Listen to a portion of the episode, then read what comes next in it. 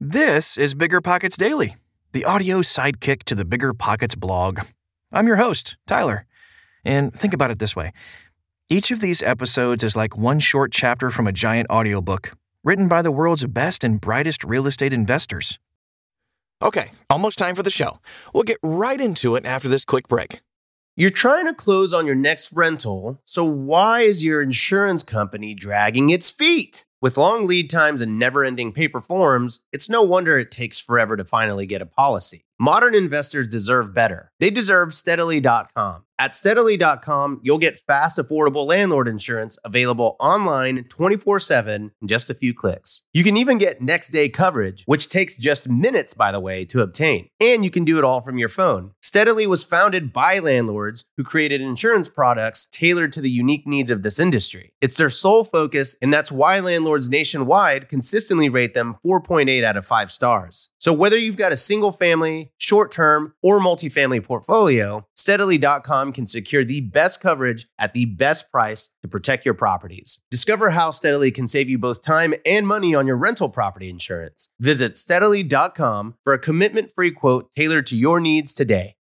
Hey there, fellow libation lovers. Let's talk about something that's sure to tickle your taste buds Total Wine and More. Are you ready to embark on a journey through the aisles of endless possibilities? Total Wine and More is your one stop shop for all things wine, whiskey, and everything in between. From the smoothest Cabernets to the boldest bourbons, they've got it all. And the best part? Their team of friendly guides is here to help you navigate through the maze of choices. Need a recommendation? They've got you covered. But wait, it gets even better. Total Wine and More offers convenient curbside pickup and delivery, so you can stock up on your favorites without ever leaving your car or home. So, what are you waiting for? Dive into the world of Total Wine and More today and discover your next favorite libation. Visit TotalWine.com to learn more. That's TotalWine.com. Spirits not sold in Virginia and North Carolina. Drink responsibly. B21.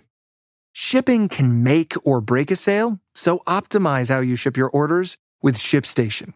They make it easy to automate and manage orders no matter how big your business grows. And they might even be able to help reduce shipping and warehouse costs. So optimize and keep up your momentum for growth with ShipStation. Sign up for your free 60-day trial now at shipstation.com and use the code POD. That's shipstation.com with the code POD. What is adverse possession? By Samantha Hawrylack. Owning a property doesn't mean you automatically have rights to it. If someone can claim they've squatted on the property for many years and you did nothing about it, they can take possession of it with adverse possession laws. So, what is adverse possession and how do you avoid it? What is adverse possession? Adverse possession is a legal principle that automatically transfers property ownership from one person to another based on occupancy. It's sometimes known as squatter's rights, but doesn't give someone the right to illegally take up occupancy in a home or on land. It's not commonly used for an entire property like a home. Instead, it's most common between neighbors. For example, if a neighbor installs their fence a foot onto your property and uses it for their own use for many, many years, they can claim adverse possession of the land. This doesn't usually come to light until the original landowner tries to sell the property and the land survey uncovers the discrepancy. At this point, legal ownership of the land must be determined. The legal framework of adverse possession. The legal definition of adverse possession varies by state, but the following requirements are consistent throughout the United States. Actual and continuous use. The person trying to stake a legal claim on the property must have a physical presence there for a set period. Some states may also require concrete proof of maintenance completed or even taxes paid during possession. Exclusive use. The person claiming adverse possession must have exclusive use of the property and not share it with anybody, including the original owners. Hostile. No, this doesn't mean the person staking a claim has to be mean. it simply means they trespassed on the property without the explicit consent of the actual owner open and notorious. Anyone looking at the property would be able to assume the trespasser owns the property. They can't hide the use or fact that they assume they own it. The most important factor in claiming adverse possession is the actual and continuous use of the property, and it is the hardest to satisfy. Each state differs in the length required. Some states require as long as five to seven years, but it can go up to 20 years. A lot of states also require proof, such as a tax bill, to prove possession of the property. Now let's take a look at the elements of adverse possession. The elements of adverse possession each play a role in who is legally awarded the property. Hostile claim. A hostile claim looks like someone taking over a property without asking. For example, if a neighbor planted a garden on a part of your land, assuming it was theirs, and continued to care for the garden for 10 years, that's a hostile, but nonviolent, claim. Actual possession. The trespasser must prove the actual use of the property. For example, installing a fence on a neighbor's land, but then not maintaining or using that part of the land isn't going to count.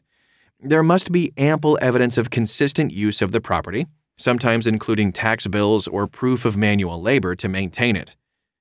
Open and notorious possession. The use of the property by the trespasser cannot be hidden. It must be used in plain sight and obvious even to strangers who own the land, even though they don't. The actual owner doesn't need to admit the land isn't used or occupied by him to be an adverse possession. Exclusive and continuous possession. The person claiming adverse possession must continuously use the property for the entire duration of the state's statutes. Leaving the property or its sharing use with the original owner negates the adverse possession. The process of adverse possession. To claim adverse possession, you must first understand the adverse possession laws in your state. The years required to use the property vary from 3 to 20 years. You must also provide the necessary documents, like a deed or paid taxes. Now we talk about preventing adverse possession. Consider the following tips to prevent an adverse possession claim on your property. Set clear boundaries.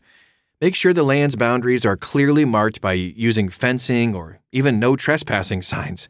If you don't live on the land yourself, be sure to at least visit it often.